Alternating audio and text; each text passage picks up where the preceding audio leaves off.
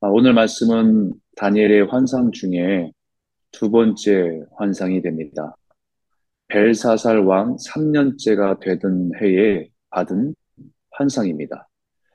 바벨론 제국의 마지막 왕과 같았던 벨사살 왕, 3년째에 아, 그 모든 것이 망하고 변화되는, 격변하는 그 시대에, 그 해에 주신 말씀입니다. 환상의 내용은 강가에 두 뿔을 가진 숫양이 서 있습니다. 두 뿔을 가진 숫양인데 그 중에 한 뿔이 더 길게 난 조금 기형적인 모습을 가진 수영, 숫양이었습니다.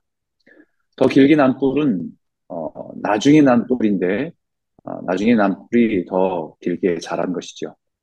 그 숫양이 가진 뿔을 가지고 서쪽으로 또 북쪽으로 남쪽으로 막 향하여 들이봤는데 아무도 그 숫양을 당할 짐승이 없을 정도로 사나웠습니다. 그 숫양은 자기가 원하는 대로 행함에 살아도 점점 더 강해지고 있었습니다. 그러던 그때 서쪽에서 한 염소가 나타났는데 이 염소는 너무 빨리 움직여서 땅에 닿지 않는 것처럼 보였습니다. 특히 특이한 것은 이 염소는 두 눈 사이에 큰 뿔이 하나 있었습니다.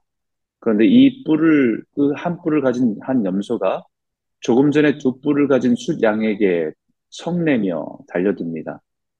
처음에 그렇게 강하게 보였던 두 뿔을 가진 숫 양이 이 한 뿔을 가진 숫 염소에게 엎드러지고 짓밟힘을 당합니다. 쓰러진 숫양을 일어나 도와줄 수 있는 손길이 주변에 보이지가 않습니다. 점점 숫염소가 스스로 강하여져서 어, 강하여져 가는데 갑자기 큰 뿔이 가운데 났던 큰 뿔이 꺾이면서 그 머리에 두 머리에 네 가지의 뿔이 다시 자라게 자라기 시작하는 것입니다. 그 중에 또 한 뿔에서는 또 다른 뿔이 나와서 자라기 시작하는데 그 작은 뿔은 영화로운 땅을 향해서 점점 더 커지고 있었습니다.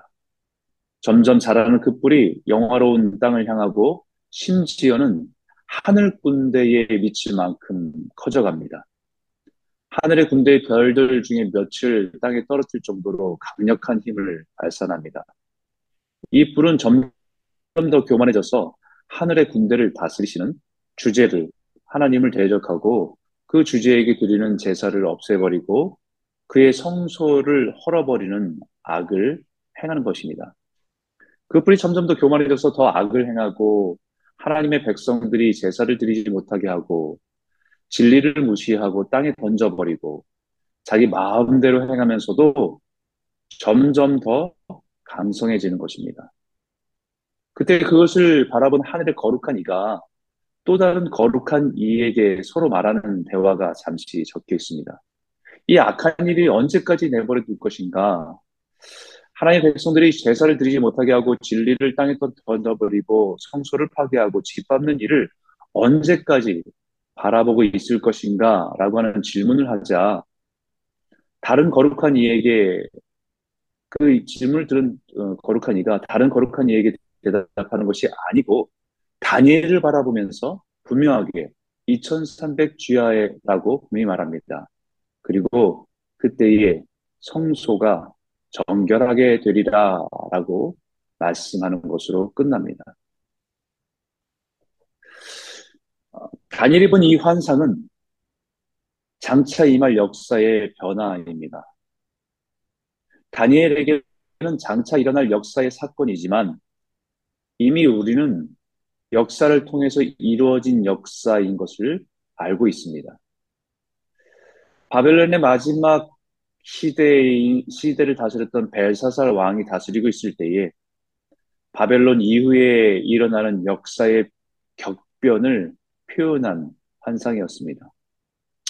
두 뿔은 두 뿔을 가진 숫 양은 바벨론 제국이 망하면서 일어난 메데와 바사라고 하는 연합 제국입니다. 장차 뒤에 난 뿔이 더 자라서 거, 거대해지는 것은 페르시아 제국으로 바사 제국으로 통합되는 역사를 가지고 있기 때문입니다. 강력한 페르시아 제국이 점점 더 강력해질 것을 보여주신 것입니다. 그러다가 큰 뿔을 가진 숫 염소가 서쪽에서 일어나게 되죠. 그 큰 뿔을 가진 숫 염소는 그리스, 헬라 제국이 일어나게 되는 것을 상징하고 큰 뿔은 알렉산더 대왕을 상징하면서 강하고 급속하게 어, 페르시아 제국을 힘으로 압도하고 무너지게 하고 정복하는 역사가 번져갑니다. 그렇게 강력한 한 뿔도 그렇게 했던 강력했던 한 뿔도 갑작스런 알렉산더의 죽음으로 꺾입니다. 그리고 나서 그 제국이 네 개의 나라로 분리가 되는 것을 보지요. 그 네 개의 나라 중에서 한 나라는 셀레우쿠스 왕가라고 하는 안티오쿠스 에피파네스라고 하는 왕이 이스라엘의 유대 땅을 다스리게 됩니다. 그런데 이 왕은 유대 민족을 굉장히 싫어하고 유대 민족을 핍박하고 심지어는 성전에서의 예배를 금지하고 이스라엘의 이스라엘 성전에 제우스 신전을 세우고 유대인들이 혐오하는 돼지를 잡아서 돼지 피를 성전에 뿌리는 등 성전을 모독하고 성전을 더럽히는 일을 자행합니다. 이 모든 역사를 환상으로 보게 하신 거죠. 역사의 한 정점을 살아간 다니엘은 자신의 고국인 남유다가 망하고 솔로몬의 성전이 바벨론에 의해서 무너지고 포로로 끌려와 바벨론 제국에서 살았지만 여전히 바벨론의 벨사살 왕이 다스리고 있습니다. 그리고 언제 이스라엘의 회복이 될지 알 수 없는 너무 막연한 상황 가운데 서 있었지만 하나님은 다니엘에게 역사를 주관하시는 것은 오직 하나님이심을 분명히 보여주신 것입니다. 세상의 권력과 힘을 가진 사람들의 공통된 모습을 오늘 환상에서도 동일하게 표현하는데 페르시아 제국의 상징하는 수장을 말할 때도 사절에 이렇게 말합니다. 당할 자가 없을 정도로 점점 강하여지고 자기가 원하는 대로 행하고 더 강해진다라고 말합니다. 그리고 그 뒤에 일어난 그리스 헬라 제국을 상징하는 숫 염소를 말할 때도 12절에 악을 행하고 진리를 땅에 던지고 자의를 행하는데도 형통하더라라고 표현합니다. 이게 다니엘이 세상을 바라보면서 가지고 있는 생각이었습니다. 세상은 하나님을 무시하고 거부하고 오히려 저주하고 자기가 원하는 대로 살아도 잘 되는 것 같고 형통한 것 같아 보이는 것입니다. 그때 그 거룩한 이가 다른 거룩한 이에게 한 말, 그 말이 도대체 이 악한 일을 언제까지 하겠는가라고 하는 질문입니다. 도대체 언제까지 그들이 악한 일을 하도록 놔두실 것입니까? 라고 하는 질문입니다. 사실 이 질문은 다니엘이 가지고 있었던 질문입니다. 하나님 도대체 언제까지입니까? 하나님은 반드시 이스라엘을 회복시키신다고 하셨는데, 이스라엘을 다시 돌이키신다고 하셨는데, 바벨론으로 끌려왔지만 주님께서 이스라엘 회복시켜 주시고 성전이 회복되시게 하시겠다고 말씀하셨는데 여전히 바벨론은 더 강해집니다. 저 세상의 권력을 가진 자들이 언제까지 악을 행하도록 놔두실 것입니까? 그들이 하나님의 백성을 핍박하고 성전을 파괴하고 하나님의 이름을 무시하는 악을 행하는데 도대체 언제까지 놔두실 것입니까? 라는 질문입니다.